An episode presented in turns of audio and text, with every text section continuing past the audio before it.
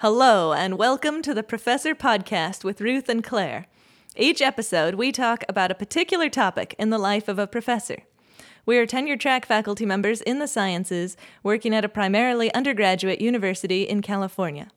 The purpose of our podcast is reflection, so we bring something we think is working and something we're working on to discuss. Welcome to the Professor Podcast with Ruth and Claire. I'm Claire. And I'm Ruth. And today we are going to answer some listener mail questions. But before we do that, Claire, tell me about your week. My week has been good. I've started reading this book, which um, is called The End of Stress. Uh, large, large quality. uh, speaking right to me for sure. Yeah, no, it's speaking to me like like essentialism did uh, back in the day. Um, it's by Don Joseph Goewey. Uh, the subtitle is Four Steps to Rewire Your Brain. Oh, man, um, my brain so needs rewiring about yeah. stress. And so the and I'm really it's really speaking to my soul, which I think is a phrase you used about essentialism, which is um yeah, it's really I mean he's thinking about how it's practice and as you practice, your brain gets rewired and then it's easier to keep doing the things that lead yeah. to the not stress. So anyway, I'm I'm super into it. And one thing that I've been doing that's kind of related is um I've been thinking about the less stressful approaches to things. Like, for mm. example, um, on Friday, I was like, okay, I have to prepare for class and I have to grade this exam.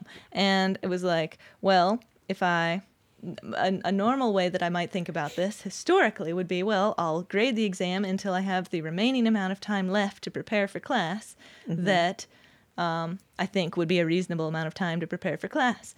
And that will ensure that I spend the maximum amount of time grading possible, which is probably good for efficiency and all that, but it's not very good for stress. For Mm-mm. stress, it's much better to say, let me just prepare for class, finish preparing for class, and then spend the remaining amount of time grading. So, anyway, that's been nice. Um, that's so, awesome. And yeah. I, I'm super, I, I definitely want to borrow this book for sure, but um, I'm thinking about, because sometimes too, like there is a little bit in society we sort of like competitively stress. Oh yeah. You know what I mean? And just this sort of, oh man, like I was working until this, like, and it's almost like, you know, I think we've talked about at times just even our approach to work and maybe the fact that pre pandemic craziness, like I generally didn't work on the weekends and then feeling a bit like ashamed about that. Like, should I right. be working? Because right. everyone else is talking about it. But there is this idea that you should be so stressed. And if you're mm-hmm. not stressed, it's because you're not doing it right. And, you must you know, not be working hard enough. Yeah, exactly. Right. And it's such a, yeah, it's yeah. not.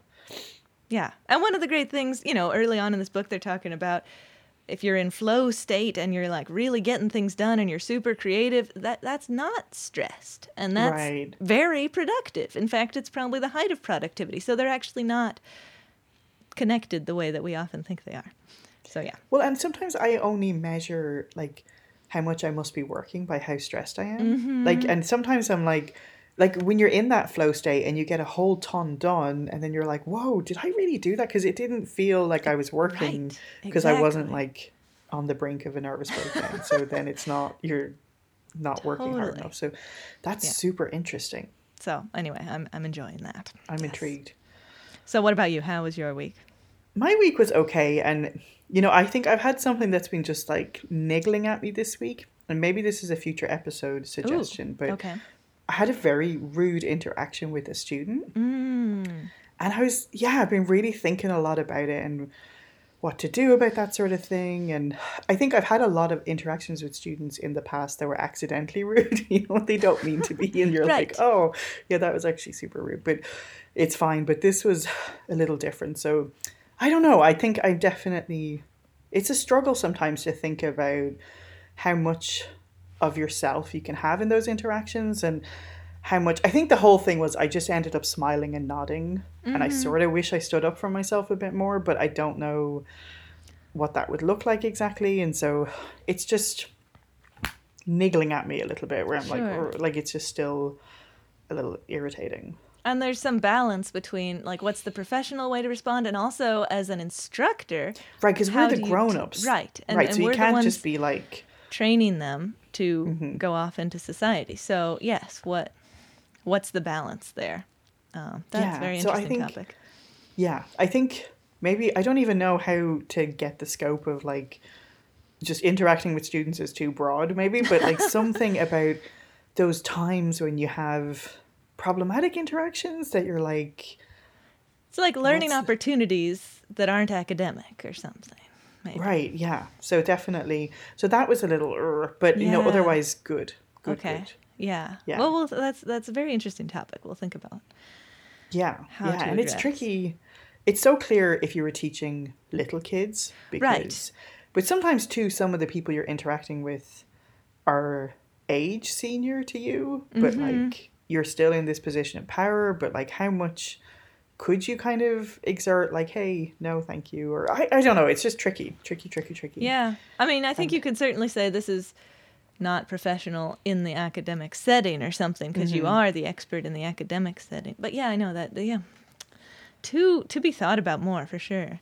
Yeah, and I think I'm having um, a little bit of that thing that comes up for me a lot where like sometimes students maybe don't take me as seriously. Mm. And then, you know, but then I've had these really nice emails this week from students who were like, "Oh, I was so scared of physics and I really appreciate that Oh, like you're So. I'm like that is what I'm actually trying to access and I should just Right. appreciate that and not kind of like you're not going to catch everybody with the same net or is that even a phrase I don't even I think I just Oh, I like up, that but- phrase. That's a good phrase. Yeah, you're Yeah. not going to catch everybody with the same net. And it's kind of like we've talked about. You either you can only do it one way, and so you should do it the way that works that you think is the way to do it. That's congruent with you. And, right. and I um, think yeah, it's going to catch some people, but not everybody, and that's that's okay. Yeah, yeah. So it's, a, definitely food for thought for sure. Yeah. But um, yeah. Do you ever? Like, it's just one of those things where like you know when you revisit the interaction in your head, you're like, what if I'd said this? What if Uh-huh. I'd said that? And like, it's just like, yeah, Yeah. yep, No, I know what you mean. yeah, yeah. Totally. And it's definitely good practice to think about. I mean, not to ruminate forever, but maybe you will have a better response next time because you have thought about what the best response is, you know? Yeah, totally. And I think again, maybe this could come under our interactions, problematic interactions episode or something. But years and years ago, I had it like a frightening interaction with a student mm. that was they were extremely frustrated about something. And I really didn't know what to do. And I thought about it and talked to a lot of people. And it turned out other people had similar things. And you can just say, Oh, I'm happy to meet with you in the center office with the chair of the Oh, department there. And like kind of having that sort of in your pocket, like has Mm-hmm. always, I haven't had a situation like that come up again, but knowing kind of how I would handle it if it did come up is That's definitely great. reassuring. So, Totally. yeah. Yeah. That's so, anyway, tell me, have you got a quote for us this week? I do, and it's from this book, The End of Stress. Oh, sweet. And um, it says, A change of attitude that changes your experience literally changes your brain structure. So, just back to the idea of actually it gets easier as you practice it because your brain gets rewired with uh, those new pathways. So, You know, it's so I think have I shared on here before that I learned to drive pretty late in life. oh, I don't remember that, but late good- in life yeah. sounds like when I was 75, but when I was like in my 30s, um, is when I learned to drive, and it was right before I was going to have first baby. Oh, And so I feel like I was very aware of the learning to drive process and how I remember being like, how do people do this and talk at the same time? Like, Uh-huh. this is so, it's taking every fiber of my being to concentrate. And now, of course, you know, I can talk and sometimes yell at the kids or like change the CD or, you know, that makes it sound like I'm a dangerous driver. But, you know, you can do all those things. one and- thing, yeah. Mm-hmm. Right. And so it is true. And I kind of feel like that when I'm talking to students about learning physics too, that like at some point it does change your brain structure, right? And you can just do the stuff. So Totally.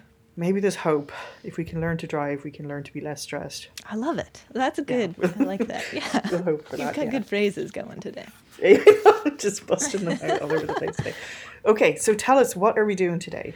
So we are doing listener mail. Um, we have a few questions from um, listeners that people have sent in, um, and if you are listening and have a question, feel free to send it in for a future listener mail episode. We love emails. Um, We we love emails. It is very true. Not from students, but yes, no, we do. but from We are even more excited about your emails than we are Yeah. about our students. Um, yes. we're very Okay. excited about your email. So, will you read us the first question, Ruth? Yeah, and so the first question we have is from Stephan, and he says lots of lovely things in the email about the podcast. And then his question is um, How do you plan as a professor or engage with goals? And it says, I mean, what is your relationship to long term goals? Those that have a deadline, tenure file, or ones that are more amorphous, like becoming a better researcher? How do you track progress or adjust plans? And what is your social or individual sorry it, what it, it what of this is social and individual and in what ways so i'm super interested to hear what you had to say about this claire I have so many thoughts about this, and I love is awesome. how many different. There's so many different aspects to this question, so I, I love this question. Um, I think my main answer to it right now is that lately I've been trying to pick intentionally and not try to do everything at once. So I think my big, my one word answer is intentionality. Um, so yeah, if I'm focusing on making headway on a paper, then maybe that's not the month or semester to revise my homework assignments. Um, so yeah, picking intentionally rather than getting swept away by feeling I have to do it all at once because that is just going to make me overwhelmed.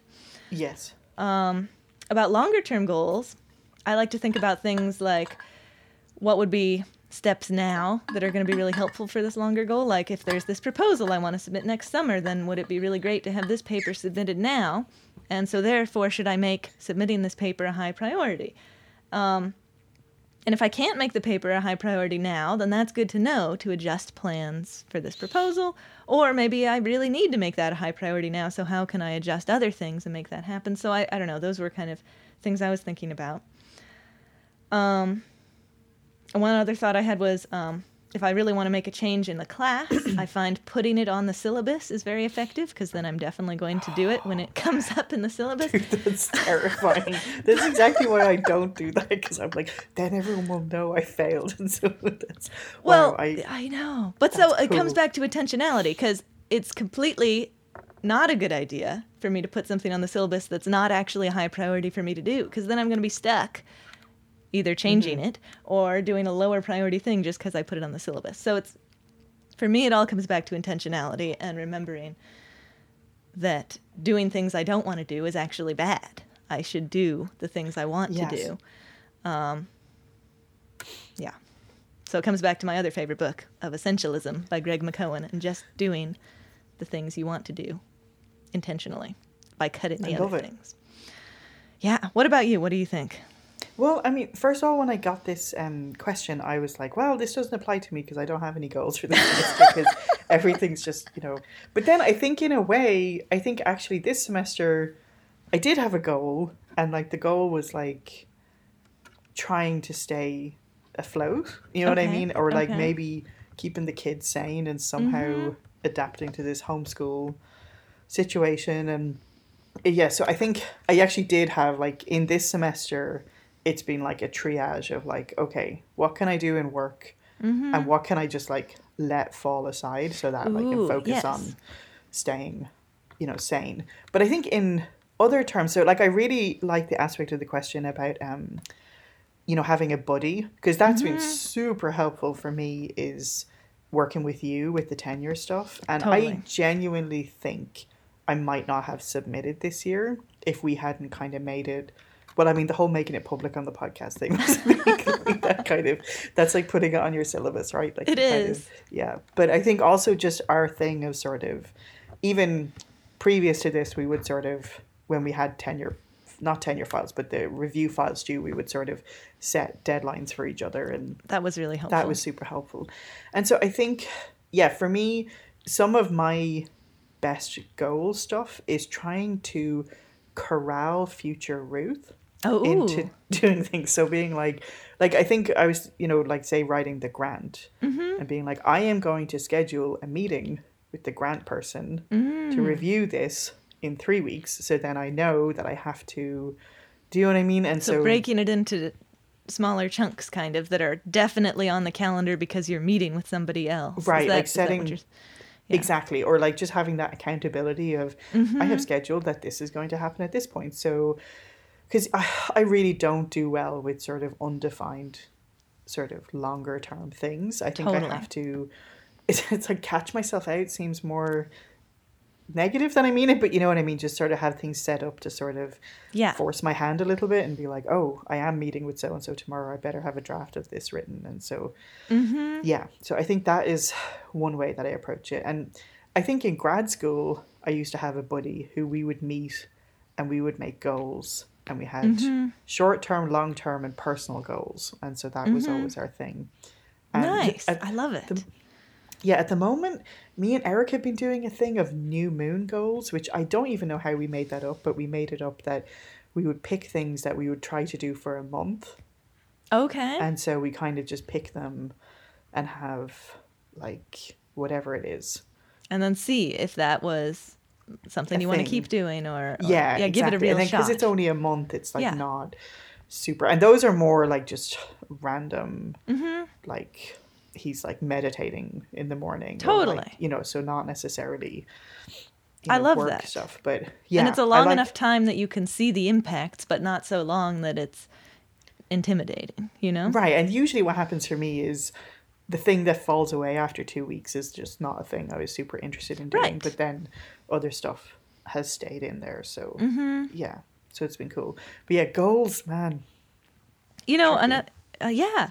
Another thought uh, so about the amorphous goals, like improve at being a researcher, that kind of thing.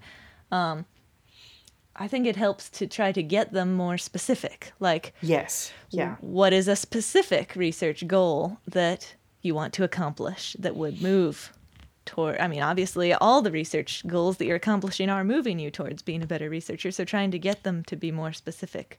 Um, I- like, what does it mean to be a better researcher? Yeah. totally. I had that with like feeling like my research group was just sort of plodding along, mm-hmm. and then one semester I was like, okay, I'm really gonna make this better. But Mm-hmm. my specific thing was something I had done before. Is like when other things were happening, I would cancel those meetings. Mm-hmm. because other more and I was like I'm never canceling any of these meetings. That was like Oh, I my specific thing that I think made that turn like yeah. So I really Oh, like what you're like if you have nebulous things trying to crystallize them into something Yeah. Yeah. Yeah. Love it. cool. All right. So the next question is from Mossy. Grading a group assignment where single grade goes to a bunch of students. How do you deal with the contribution of each person? And um, spe- yeah, I know. This is why I'm terrified of group work. This is it. so yeah.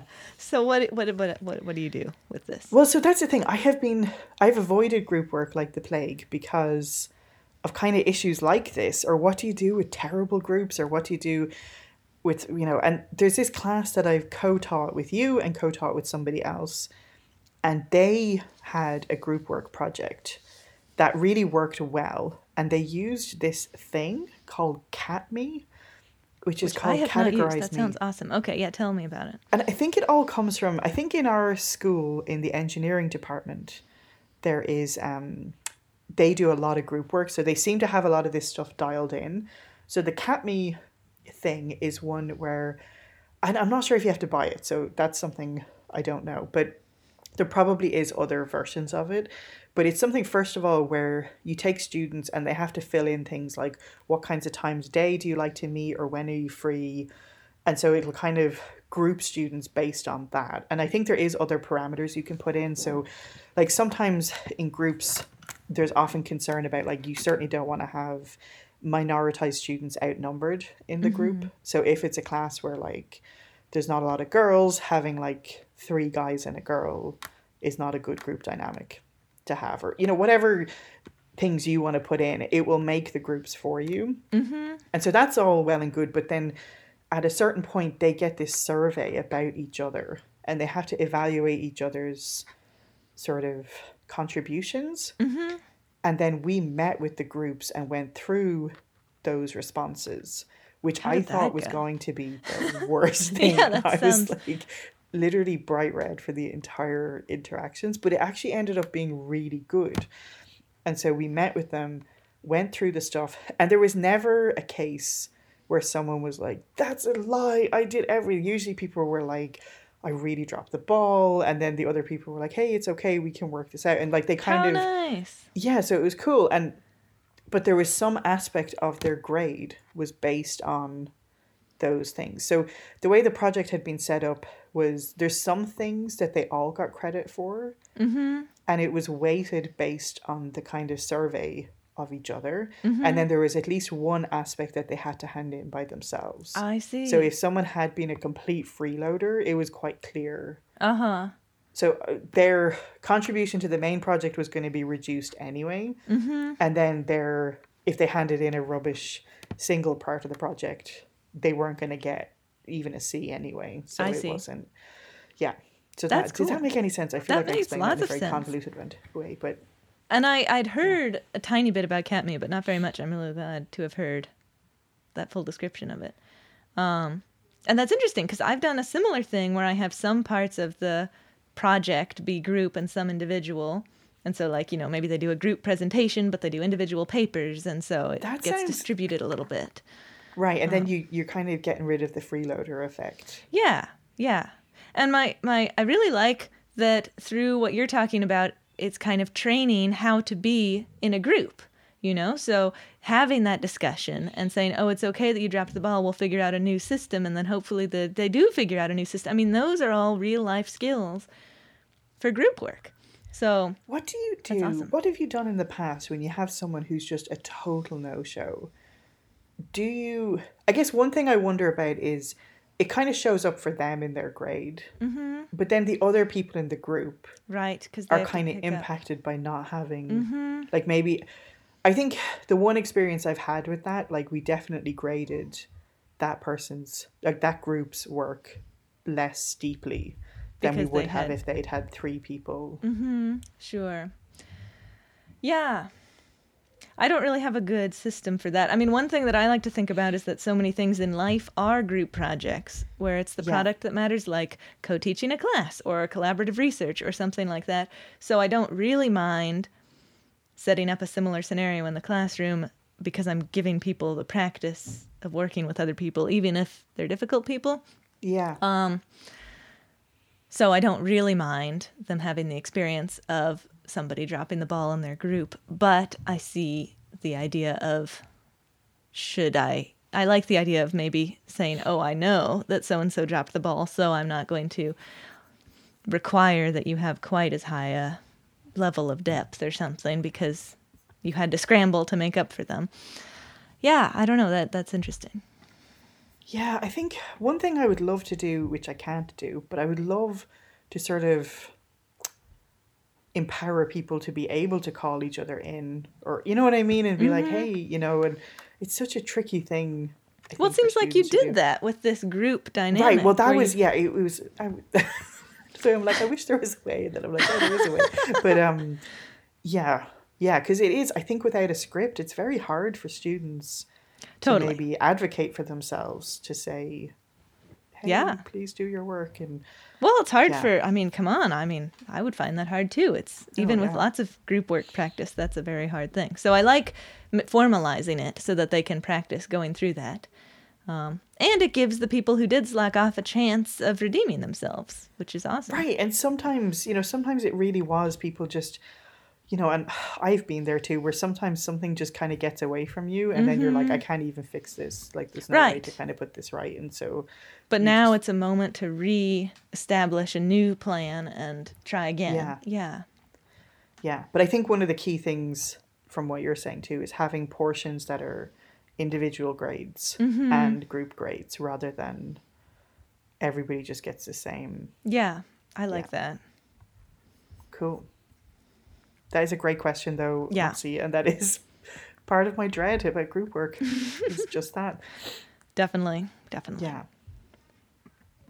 Okay, and I think the last question we're going to have time for today is from Michael, and it is about in your classrooms, how do you address the historic and current impact of systemic racism within science in general and or your particular fields?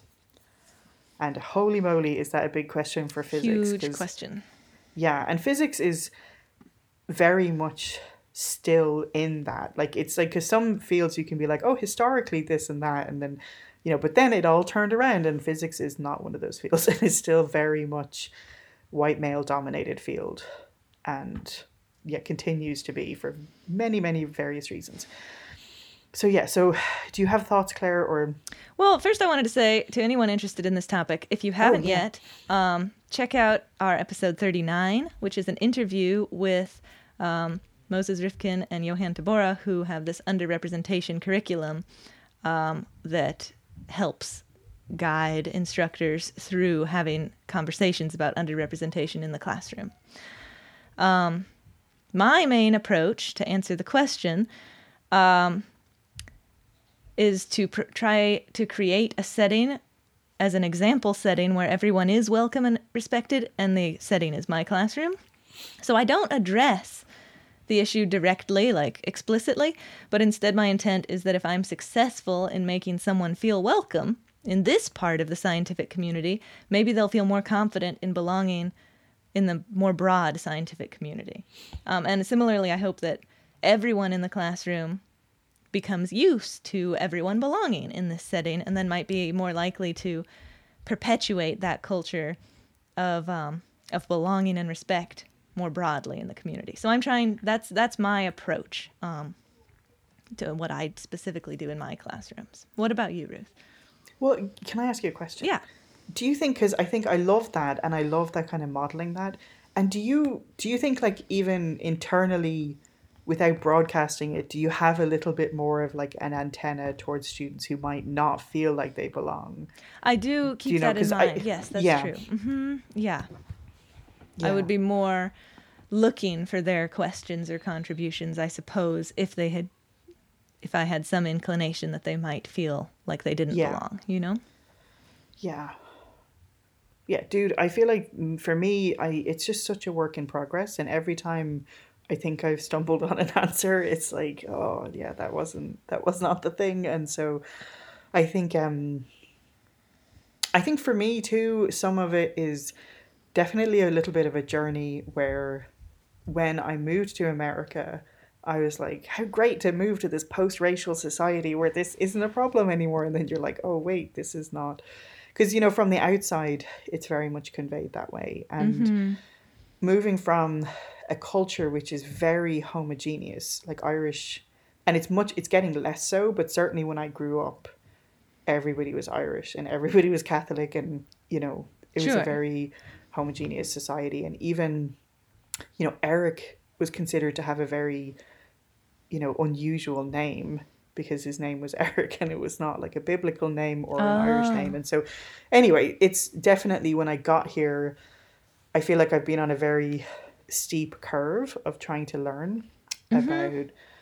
racial injustice and sort of social justice in general and also specifically in America and in physics. And so, yeah, it's definitely just been a constant thing to address. And I, what am I trying to say? I think one thing that I try and do in the classroom is definitely talk about it and mention that there is this huge disparity in demographics in physics and we talk about that and it sometimes has gone really really wrong and it's been a complete powder keg. And other times I've sort of mentioned things about the patriarchy and then my evals are like she hates all men and she hates white men even more than any other man and like it's definitely gone a bit sideways. So I have started on the first day doing a bit of a speech about Uh huh. you know, you may hear me mention some of these things, and it does not mean I'm actually against male people, or it does not mean I'm against white people, or, you know, I'm trying to sort of drag some of that out into the open. And this year, Okay. I certainly had with my um, introduction discussion forum, things got kind of hairy politically in a way that I did not anticipate. And so on the first day, I said, look, we are not going to talk about politics, but we are going to talk about social justice. And our university has had a mandate where we're supposed to sort of do that, or is that coming or something? Uh, this think is the first I've Okay, read about it, so I think there's been tell. some discussion about it, so I kind of pretended it was university sanctioned, but I don't know if that's totally a thing. But um, the other way I've tried to illustrate it this year was on my Canvas page. Um, each week for the modules, I had a physicist be like there's an image of the physicist Cool. and then in that week's module there's like a wikipedia entry about that person Mm-hmm. and i haven't like deliberately said this is me addressing the fact that we normally just see white male physicists, but Sure. I've just sort of done it low key. And some students seem like they read it every week and they read about whoever it is. And so they're into that. So that, and Nice. it's funny to me, it's weird because I feel like I have so many women in that. I was like, God, look at all the women I have. And I actually don't. It's not more than 50%. But it's just you're so ah. unused to seeing them. It feels like, Yeah. you know what I mean? It feels like kind of, yeah. That's I guess cool. I am, this is the, the water that I swam in for a long Yeah. time in physics. Yeah. So. So you're seeing Yeah. it in your own perception. But hopefully you're helping your students have a different perception. Yeah, and I think so. I think the things that I'm trying to do is sort of subtle. I guess like just having that up there, but not really commenting on it, and maybe talking about a little bit that we will talk about that it is white male dominated field, mm-hmm, mm-hmm. but you know what that means. And then I think the other things would be more like what you had talked about, where I have an awareness of maybe students of color are going to be less likely to shout the answer out. So trying to find other ways that they can participate and have their voices heard, mm-hmm. you know, or whatever it is. So that is, Yeah. yeah, Yeah. that feels like a really all around answer, not super concise, but Yeah. definitely. I think the main thing I'm doing is just trying to educate myself about how to better support all students and then maybe acknowledging that it is going to be more difficult. Mm-hmm. Not more difficult, but it's definitely you're There's less specific visible. challenges. Yeah. Yes. Yeah. Yeah. So hopefully, Michael, I would be super curious to hear your thoughts about it if you want to follow up. I would love to hear that. And maybe, like Claire mentioned, checking out that episode about the underrepresentation curriculum. Cool. Well, thanks for all these great questions. This has been really interesting. And um, yeah, to, to, to Michael, Stephan, and Mossy, if you have other questions, please send them. And to everybody, we would love, we love emails. So We do. We love Yes. emails. thanks so much for listening. And thanks, Ruth, for this great discussion. Thanks so much for joining us on the Professor Podcast with Ruth and Claire. We're delighted to have you as a listener and we would love to hear from you. And if you want to email us, our address is contactprofessorpodcast at gmail.com. We'd love to hear any of your suggestions for future shows or professor quotes that you might want to share with us, or even just things that have come up for you when you were listening to previous episodes. And if you've been enjoying the podcast, we would love if you would spread the word. So the best way to spread word is by telling people you know if you think they should listen to it, or you can leave us a review where, wherever you listen to your podcasts. Thanks so much for joining us, and we'll see you next time.